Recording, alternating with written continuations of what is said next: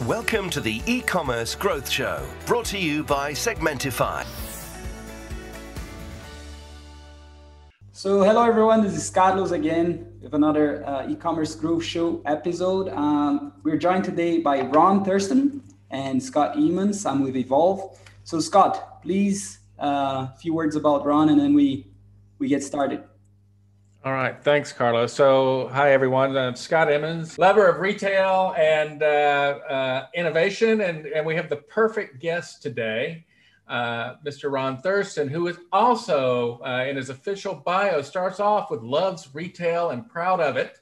Yep. Uh, Ron has led retail teams for some of America's most prominent uh, brands and inspired thousands of store employees and traveled relentlessly across the country to sit and listen to what they have to say.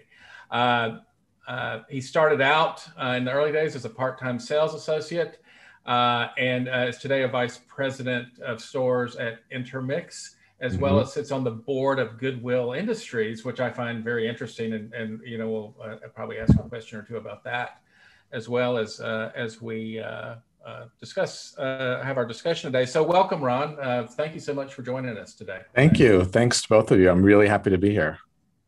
Great. Thank you. And and we had uh, uh, actually originally scheduled this to be uh, you know a, a, week before, and the the weather here in Texas uh, became uh, more like Antarctica than Texas, and uh, you know affected my ability to connect to the internet. So uh, glad we could we could shuffle our schedules and and and uh, uh, manage to meet meet up today. Me too. So let, so let's just start off, uh, you know, with tell us about what you do today and uh, uh, what's your role uh, as uh, vice VP at uh, Intermix. Yeah, sure. So thank you. You know, I my my um my day to day is different every day, and I think that's the beauty of of retail is that every day is different, and that every day brings business challenges. I mean, what you just said about weather, you know, you can't predict those things. So then all of a sudden you spend time figuring out a, a logistics plan about making sure your teams are safe of course number one. You know how long does the store need to be closed? What what does that need to make sure that you know we can continue to do business?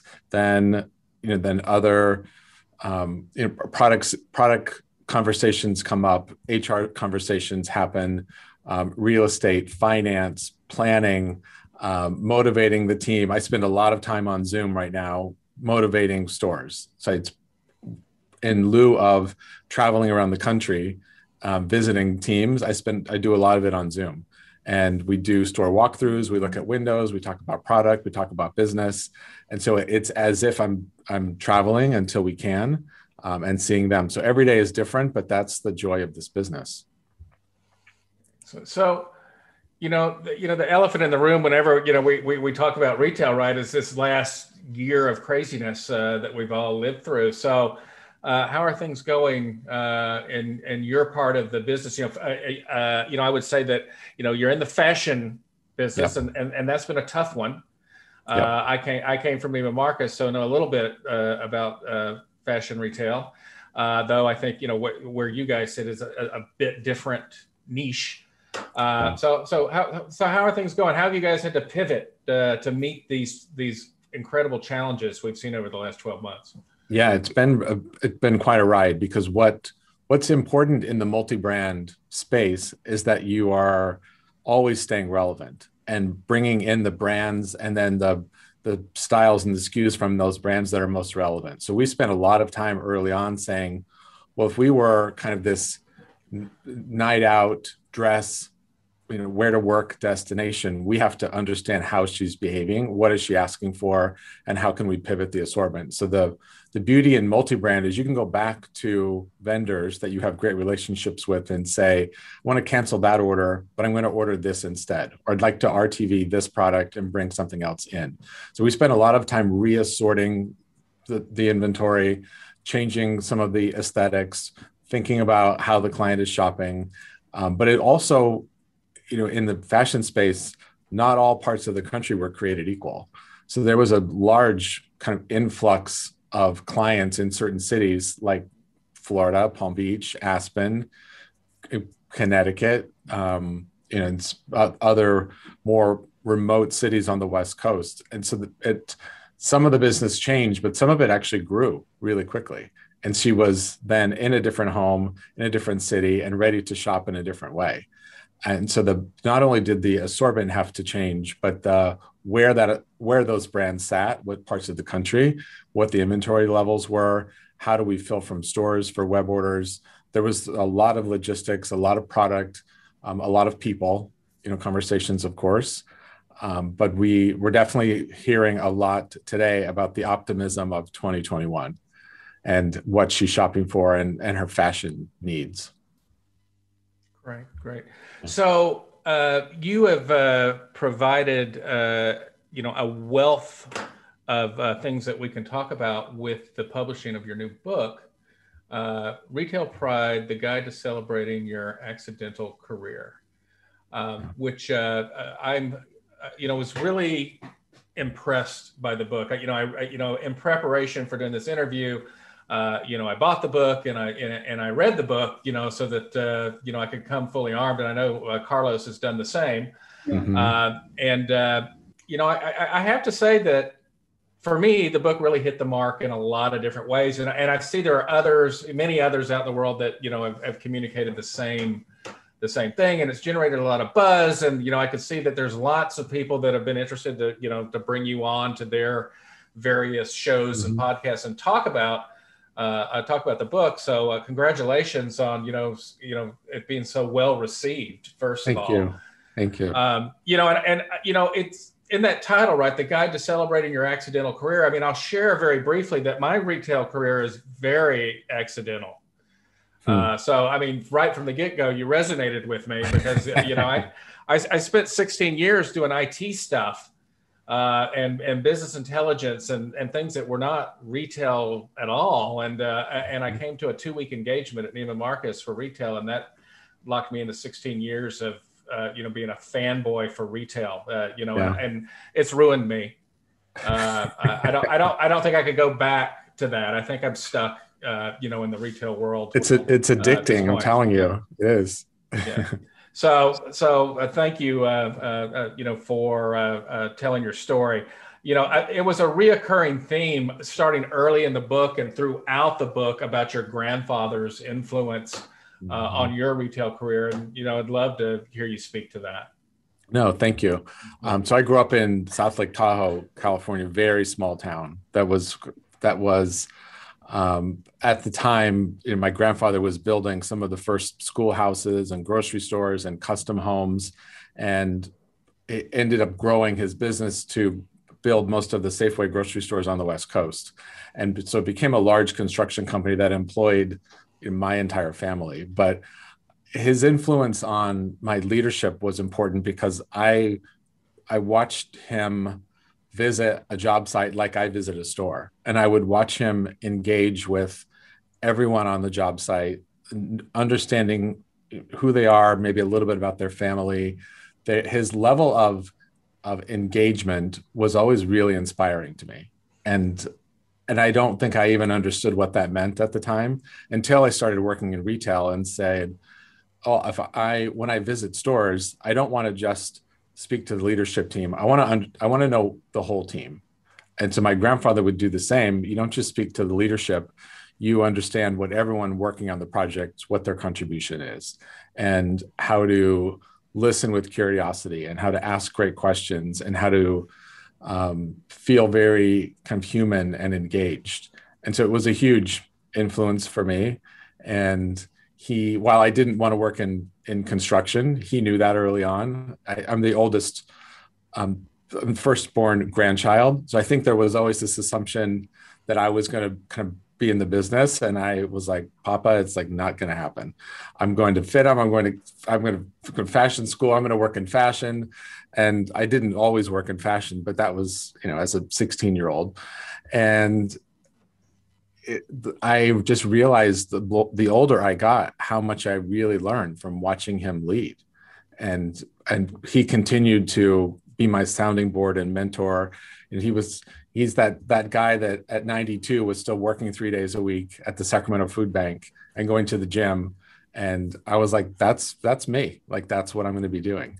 And I, he was very inspirational for me.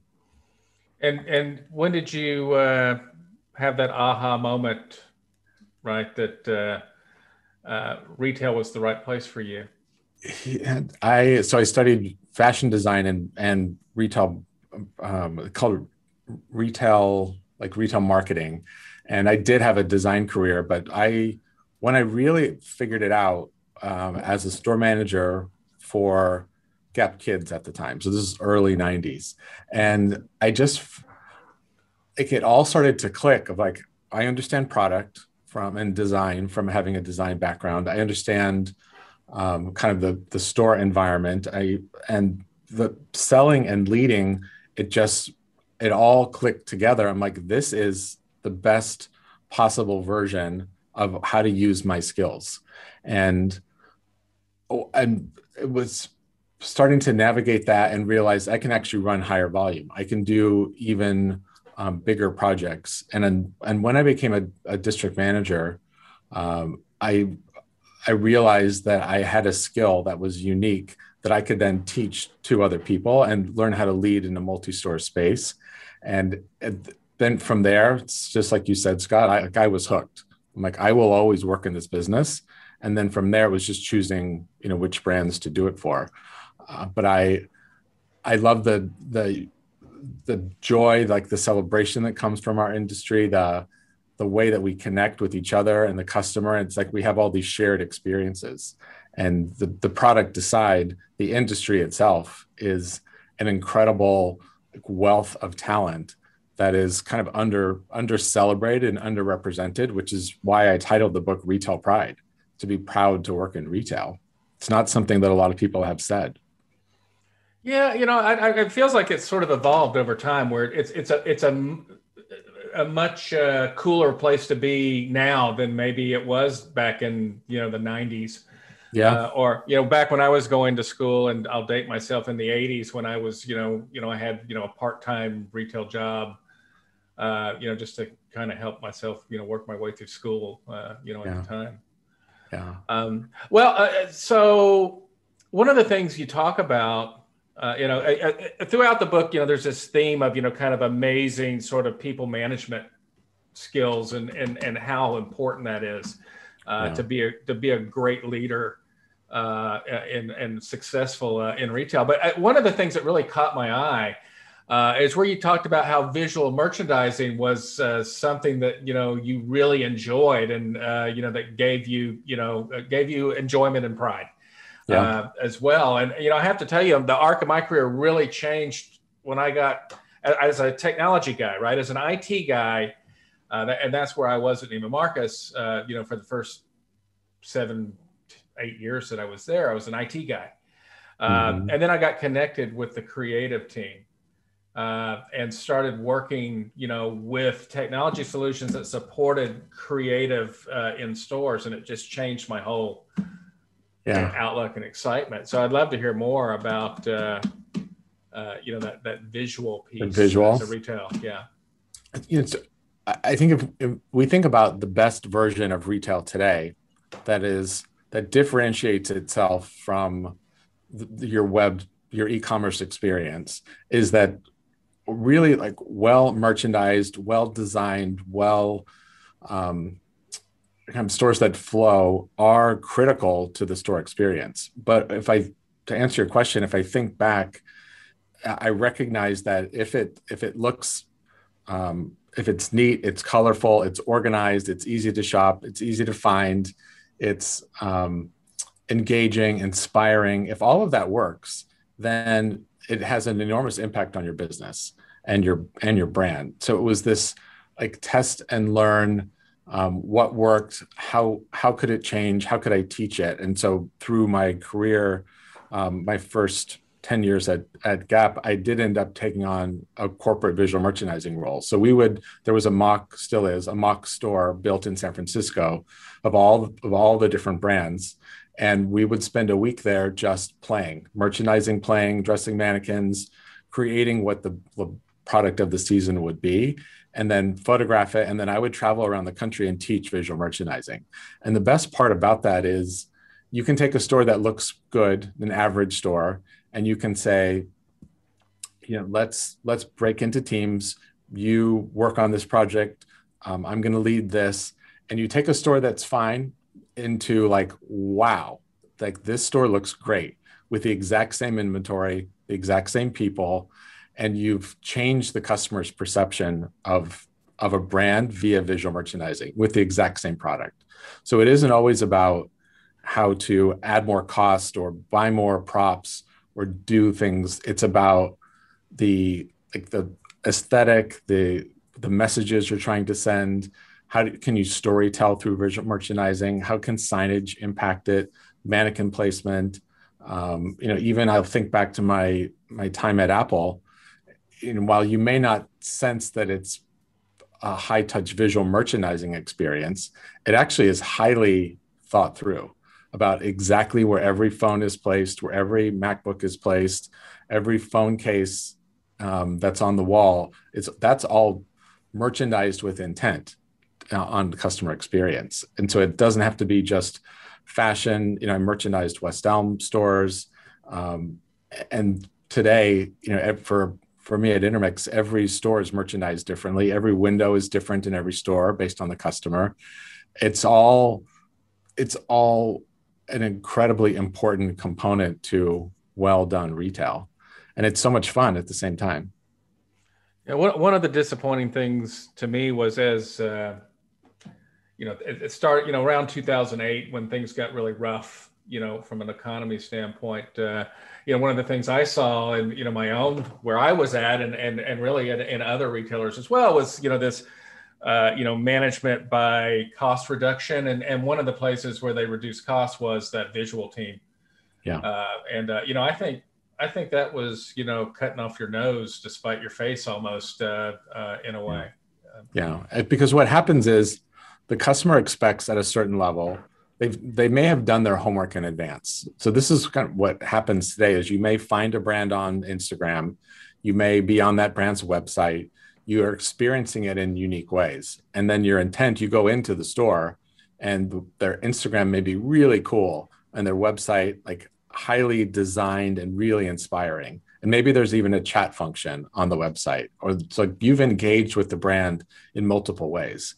But if you're if you then you arrive at the store and that experience doesn't align because of visual merchandising, because of people, because of all of those different variables, if you've if you've extracted out all the skill in merchandising, you've lost your ability then to inspire the customer for a future purchase.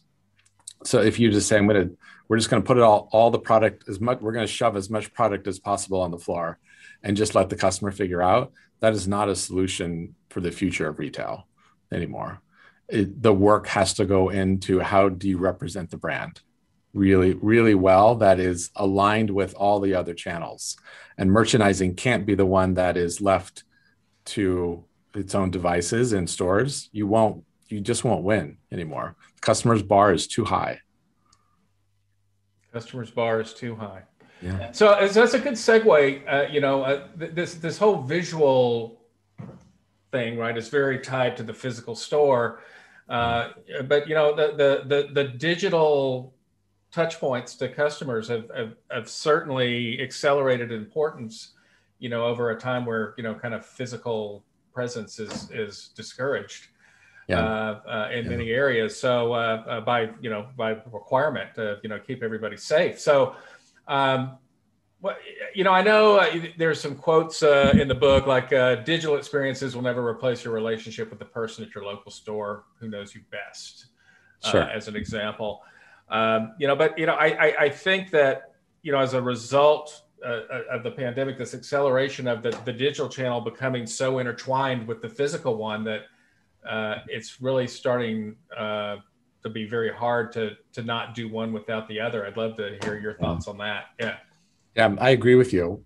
So I, this idea of you, you can certainly build a brand in these incredible new ideas that that start to grow and evolve and and have short-term leases, and it's such a good way to to engage, like you said, in multiple channels. But then you walk into the store and you're like, wow, this is such an incredible expression. Maybe it's highly curated in a very small subset of your assortment, but it's highly curated for a customer experience. And you know, when you think about brands like Bonobos, where I led and helped build out, you know, what today is the guide shop model for them, it's a brand with no inventory in 60 physical locations. And that it's their only purpose is to create an experience and to to teach you know, what size should you be wearing? What styles do you like? How do i wear this together i have a special event. How should my tux fit? And you know this idea of it's all it's an experience that you can't create on a website yet all the inventory and all the sales come through web. That's a really powerful business model that is still successful for them and has been replicated since and can be quite cost effective because that customer is more valuable that customer shops more often spends more money and so that return on the investment especially without inventory is is huge for brands. So i think it it continues to evolve and to um, morph into new things. But i think this idea of being like one channel is really not it, it, that's not the future at all. So you know i founded the innovation lab at neiman marcus so technology is near and dear to yeah. my heart and uh, you know that, that job was all about uh, trying to find you know the best and brightest next big thing right that we should be doing what's yeah. what, what what is that what's going on what, what what should we be thinking about and looking at and so I love so there are brands like Podium that do you know so much incredible work just via text. So if you think about the fact that you pick up your phone, you know, a couple hundred times a day, and that your likelihood to respond to a text from a brand is at like a 90 plus percent open rate versus email. And so if you're engaged with the brand and you you're receiving maybe text messages from there, you can pay via text, you can post reviews via text, you understand all of this, um, the technology that's the easiest way to use it. So, like Podium does that really well. We use Hero on our own site at Intermix, which is a chat function that connects you directly in store. I'm, I'm and, uh, Hero is actually a direct competitor to the company I, I work oh, for today. I mean, so, yeah. so let me.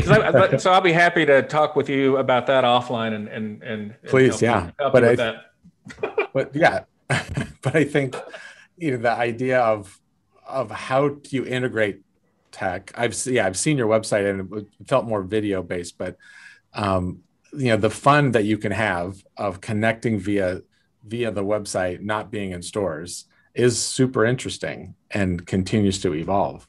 Um, live shopping, you know, all of that. It's a really important component to integrating in store and e-commerce and it becomes channelless no, I think it really speaks that that that kind of technology speaks to exactly what you talk about. You know, uh, the strong parts of physical a physical store, right? Yep. You know, is is is uh, uh, trying to replicate that close personal relationship, right? You know, when they can't be there with you you know, I, you know, I guess that, you know, as, as the lab, you know, started out for me, it was all about taking all our great digital capabilities and bringing it into our very not technical stores.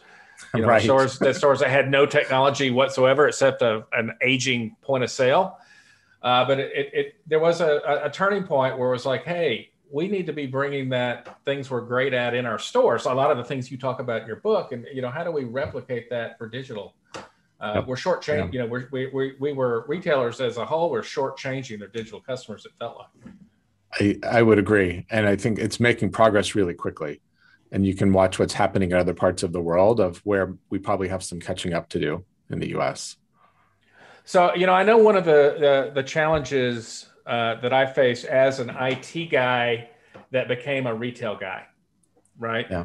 Uh, was that uh, the retail part of the of the business didn't speak IT, and IT did not realize that they were in the retail business.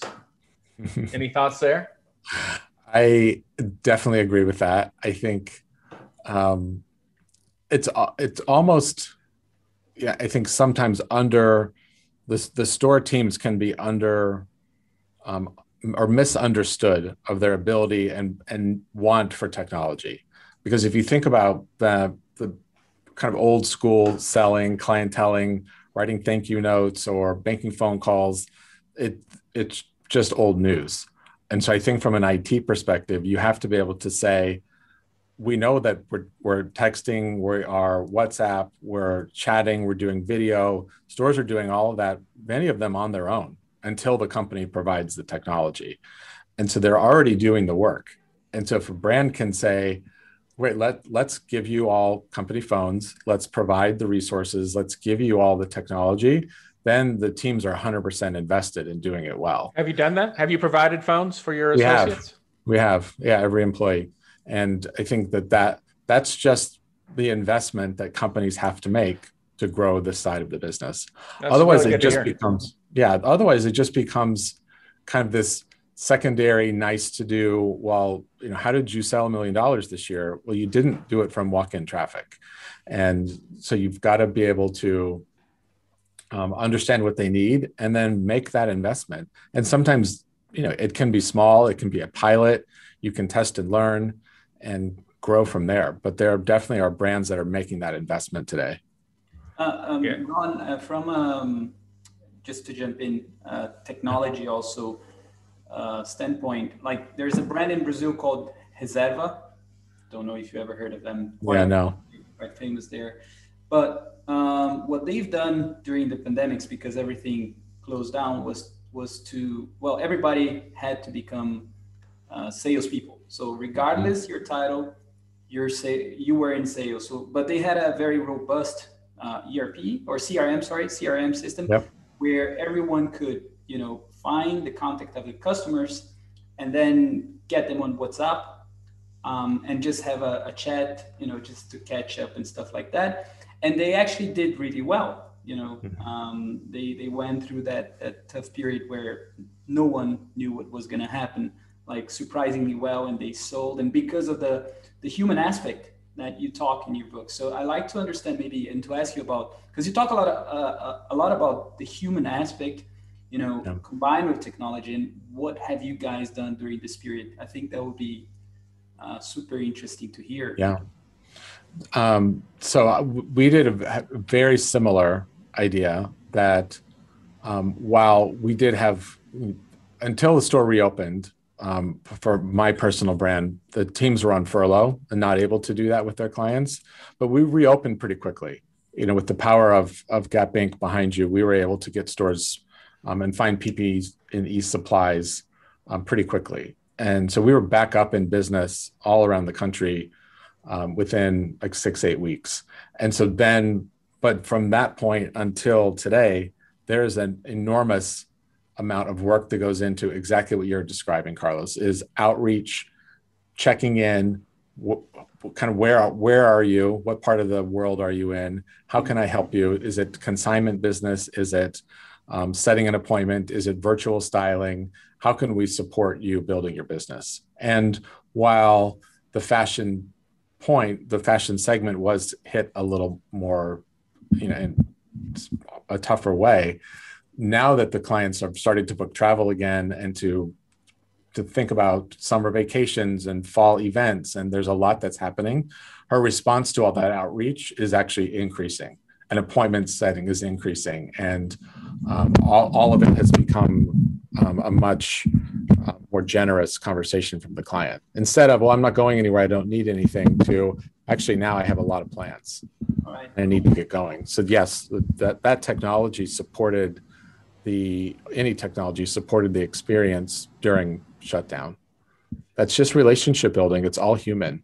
Yeah, absolutely. Yeah. Um, I, I, what I like to ask you as well, it's about the importance of, of retail because you know in your book you say that uh, you say that retail is physical retail. It's it's um, is not taken seriously, and we are in a headline society, so to speak, right? So yeah. and then you have some really really interesting data like it employs 42 million people, 3.6 million retail establishments, and I like you to perhaps comment on the importance of, of physical retail uh, today because it's a lot more about the experience, right? Right, compared to.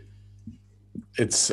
I actually believe, and the, those those statistics will certainly have evolve and be re-reported for 2021. But the the way that the future feels so, you know, kind of e-commerce the, the the headlines can feel very e-commerce centric mm-hmm. but what i firmly believe is when we have the ability and need and and want for that experience it will immediately translate back into the store and that, that the physical retail component of our industry will actually never be more important because we were we've all been forced to shop online even more. And and it's it's almost like you've had e-commerce burnout and you actually now you want to go back and buy something. Or zoom and, burnout for that matter. yeah it's exact or zoom burnout. Uh, but you know all of it we've all had like technology overrun and now we want to go back and eat with our friends. We want to go back into physical retail. We want to have those experiences and that's where we can all be that much more ready tech enabled hired trained motivated and when that client comes back you know that we're there with with open arms and make business again. So i am very bullish on while it's really difficult to walk around you know new york city today where i am and see the amount of store closures that is really tough to look at yeah what i also know is that that's going to be um, reinvigorated over time as tourism and, and revenue starts to flow back into cities.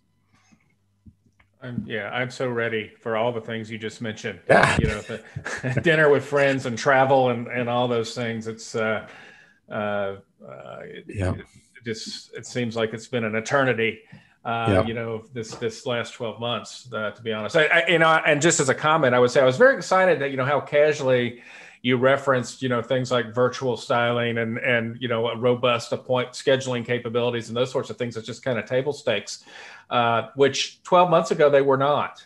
They, uh, they were not. Neither was like buy online, pick up in store, live inventory on your site. All of that is really an important. The, the customer has no patience for you anymore if you if you can't seamlessly move between channels. You can't be a brand that doesn't have a functioning website, that doesn't understand where your inventory sits, that can't deliver it in a timely fashion, that doesn't have good return policies, that doesn't send a free, free return label. Like those, that's just price of entry at this point. You can't play in the game if you don't have the basics of all the technology and great people put together today. Absolutely. So uh, you you uh, have an entire section of the book that talks about uh, the pillars of retail expertise. You have three pillars, yeah. uh, uh, you know, which were empathy, curiosity, and focus. Uh, yeah. And you know, I, I, for a lot of us, you know, that just sort of we had this accidental retail career, right? You know, we weren't trained uh, to be retailers; we learned on the job. Uh, uh, can you speak to these to the, the three pillars and and and how they uh, helped you excel and you know how you're helping others uh, to yeah. do the same? Yeah. I thanks. I'd love to.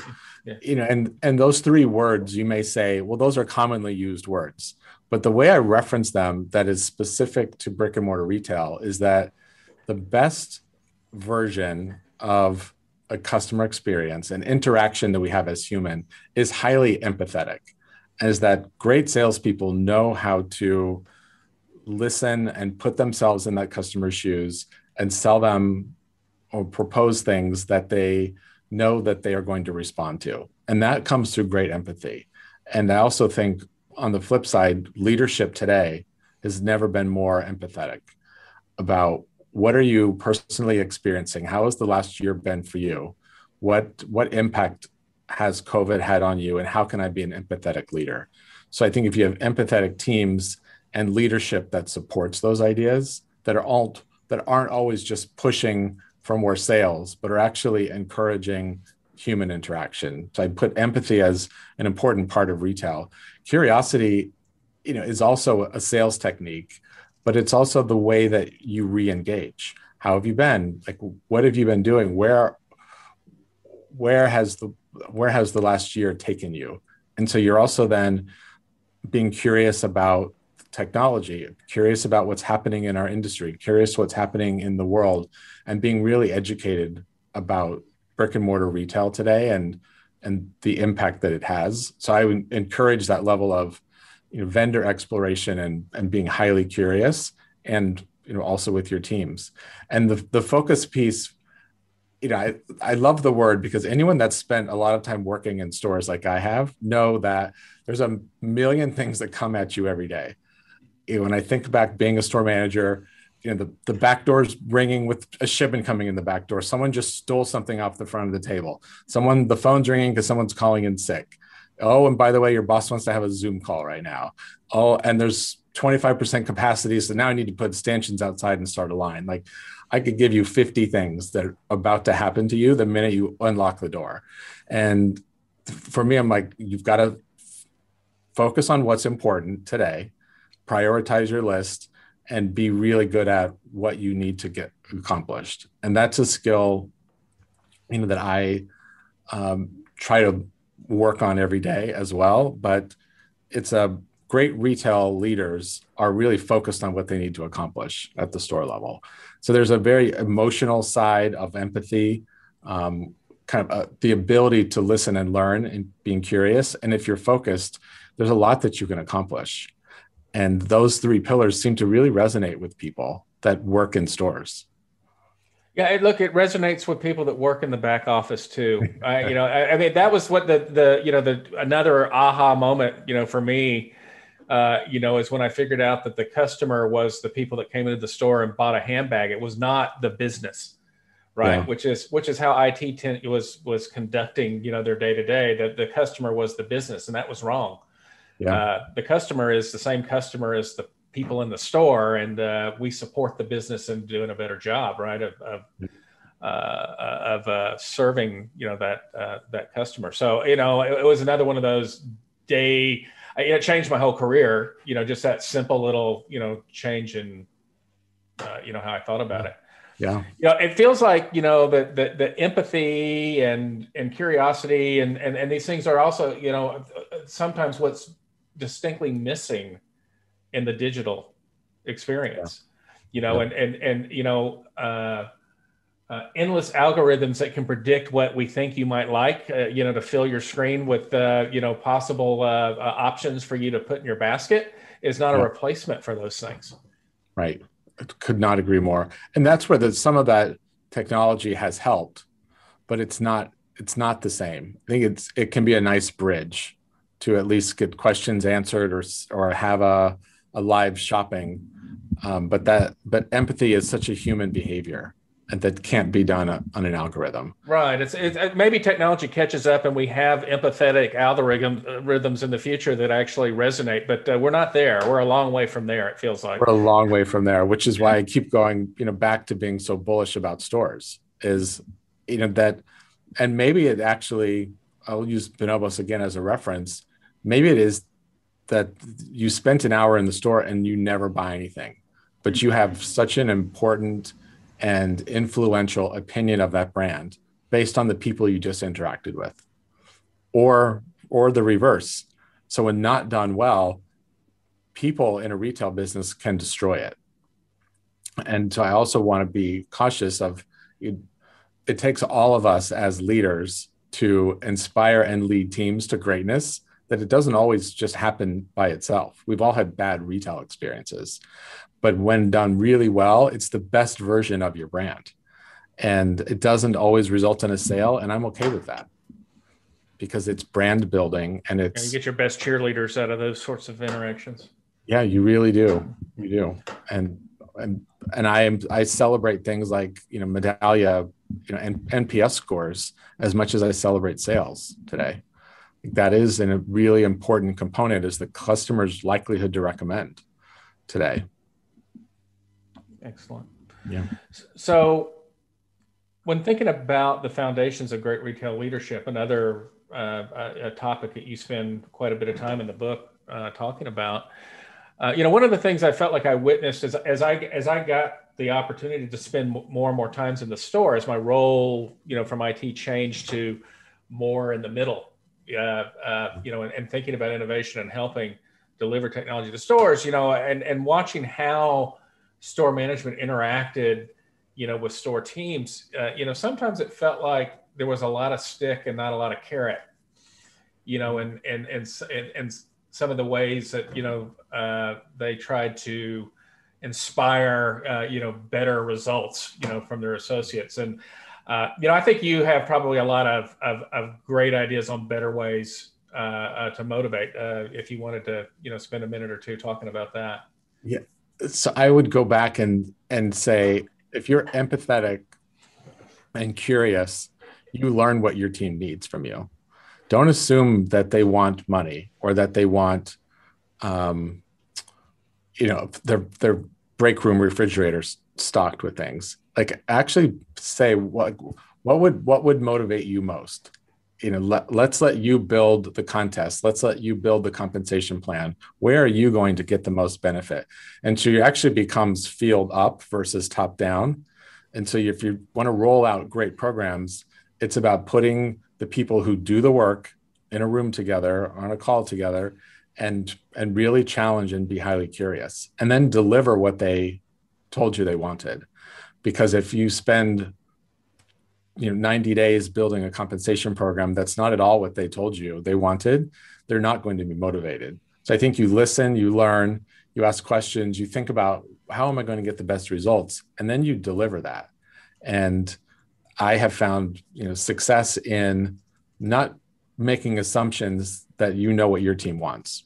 Ask them and then maybe it is maybe they do want you know snacks for a week in the refrigerator. Like that would motivate them like crazy um, and so do that. And that's versus you know trying to give everybody a raise or so listen and and implement and then share the success. Like this is what you wanted. So let's try this for a while. Let's let's monitor the success and celebrate it. Um, and i don't think enough time is always spent listening to the people doing the work. My question then is about uh, company culture. Sorry, Scott, maybe I was rude, but no, no, please, please. Because I think that is part of the culture, uh, just as well as I mean, recruiting, company culture go hand in hand. I I work with this company uh, CEO leader, and he said, and it's this is a big company now, tech company. He said, I would never ever outsource recruiting because it's like asking someone else to choose your wife to pick the wife for you you know and i thought that was such a brilliant analogy to to, yeah. to you know to, to compare uh, recruiting with someone picking you know your girlfriend or your wife and uh, I, I, like to hear your thoughts on uh, first off recruiting right because you talk about uh, networking as well as one of the the skills and uh, you know i teach linkedin is one of the things that i do and yeah. um, it's so important and things uh, people there are so many people who do not understand it yet you know like yeah. how important linkedin is like networking and how do you you know just uh, open up a conversation like yeah. I, I, we, we, weren't connected so i i hit you up with a message of yeah. course i you know uh, spoke about the episodes that we've done but how great it would be to uh, would be to it would uh, be to have you on the show and blah blah blah and people take it for granted and uh, you know so I, I, like to hear your thoughts on recruiting and, uh, yeah. I mean recruiting and, and networking you know is, is one of my favorite topics because in an industry that is often you know so accidental and so self-taught and and you're you're choosing the brands to work for and there's thousands of different brands to choose from that sometimes the best advice comes from your network and that so do those jobs. And so the better you are at learning how to ne- utilize linkedin for sure. But even more importantly you know the last year has given us access to people on webinars and a lot of free content that's been streamed constantly which is really interesting because you, you're seeing people live that you don't always have access to. And then you know events you know one of my goals with the book has been building even a stronger retail community that didn't exist. Because you may there could be a, a mall group that a manager goes to like a mall meeting. There could be community events and and within your own company. But what i have found is store managers mostly you know and and that's the biggest population here are the least well networked mm-hmm. and they don't really understand how it works and they're almost afraid to um, uh, to build what am i trying to say they're almost afraid to build their network for fear of it looks like they're job hunting yeah and i'm like the healthier your network the better you're going to be. And then you have, have access. The minute you have a job opening, you know exactly who you're going to hire for them. You don't need a recruiter. So I, there's it's all upside value, but I do think it's a it's a taught skill a little bit. And then once it gets here, then you, you keep growing and keeps growing. Yeah, absolutely. Are you in Clubhouse? Because I saw that because um, it's growing. Like in Brazil, Scott just asked me, "Hey man, you have to be in Clubhouse," and I'm like, "I, yeah, I, I, am. Yeah, I've started. Um, I also host a live Zoom um, like Saturday mornings with Ron. That's entirely just networking. All right. That I use the breakout rooms on Zoom and and help people connect. But I've been doing some of that on Clubhouse, and it's also like it's all meeting people unexpectedly that where you can offer yourself up with a generous spirit of like what can i do to help you Perfect. and today i think that's a really important empathetic message to have you know how can i help you you know i'm a clubhouse newbie you know i, I really just signed up and i got this message out of the blue yesterday to come join a talk. I didn't know what i was doing. I just said okay. And all of a sudden i'm on stage you know with you know three or four kind of retail pundits uh, uh, you know, and talking about uh, retail stuff. And uh, it was like, wow, this feels amazing. In fact, this feels like it's going to really disrupt the conference business because uh, I don't really need to go pay to see a panel uh, anymore. I can just log on to this, and there's probably one going on at any given time, right? There, yeah, might be for sure. Yeah, it's it's early days, but it's it's an interesting concept for sure. Great, great networking opportunities. You know, I, I when I was reading the book, uh, uh, you know, another uh, quote I grabbed was your customers are only satisfied because their expectations are so low and no mm-hmm. one else is doing better. And, and I thought of that just now, that quote, because uh, uh, I, the, one of the people I was on stage with yesterday in Clubhouse was Steve Dennis. And that feels a lot like Steve's message, yes. uh, you know, about, about mediocre uh, retail. Uh, yeah. So, so how is, how does Ron Thurston, you know, how are you solving the mediocre retail uh, problem. And I think you know the fact that you're with Intermix is you know is is probably uh, helps a lot with that. But uh, I'd love to hear your thoughts. It does. You know, I I think pr- people who are proud of what they do and the brands that they work for inherently do a better job every day. And you know, I, I think about this. If you if you took pride today in enhancing the life of two customers. I'm going to take pride today in the fact that I'm going to show up with my best energy possible. I'm going to do my best work and I'm going to achieve my goal. It's like this idea of being proud of what you do, how you do it, and that work is what ultimately delivers better and as Steve would say, like remarkable retail. Like that's true. But that only happens when those of us that sit in leadership seats create a culture where people are proud to work and or a, a brand or an environment and that are like heard and recognized and celebrated and um, encouraged to do great work every day and if they're really proud of what they do and they know that their that their hard work is being seen and heard they th- that right there will improve the customer experience. And so when I say the bar is low, I actually think sometimes it's been low because this has not always been a great career for people to be proud of. And I wanted to say it's a great career and that you should be really proud to do it because here's all the amazing skills you've learned along the way. And sometimes I've sat with candidates and they'll, it's almost like they they are like so immersed in the fact that it's accidental that they don't have a great story to tell and i was like you i would just push back and and say you run a multi-million dollar business you understand how it operates. You understand how to read a p&l you understand product knowledge. You know how to sell. You know how to lead a team. Like the and they're like wow i never thought about it that way. And they immediately become better at their job because they're they leave they might leave that the, the office with me feeling proud. And then for me i feel like then i've just done my work as a leader through a conversation. Awesome. Yeah. all right so last the last quote my favorite quote uh, uh, oh favorite for me for me this was for me Uh, the best people I've known in both sales and leadership have devoted their lives to finding new solutions to old problems because I felt like that was what I did, uh, yeah. and, and and got a lot of accolades for that. You know, I was I wasn't the, the problems weren't new. Uh, we just would look for new ways to solve them. I give me some examples of uh, how uh, how you've approached that.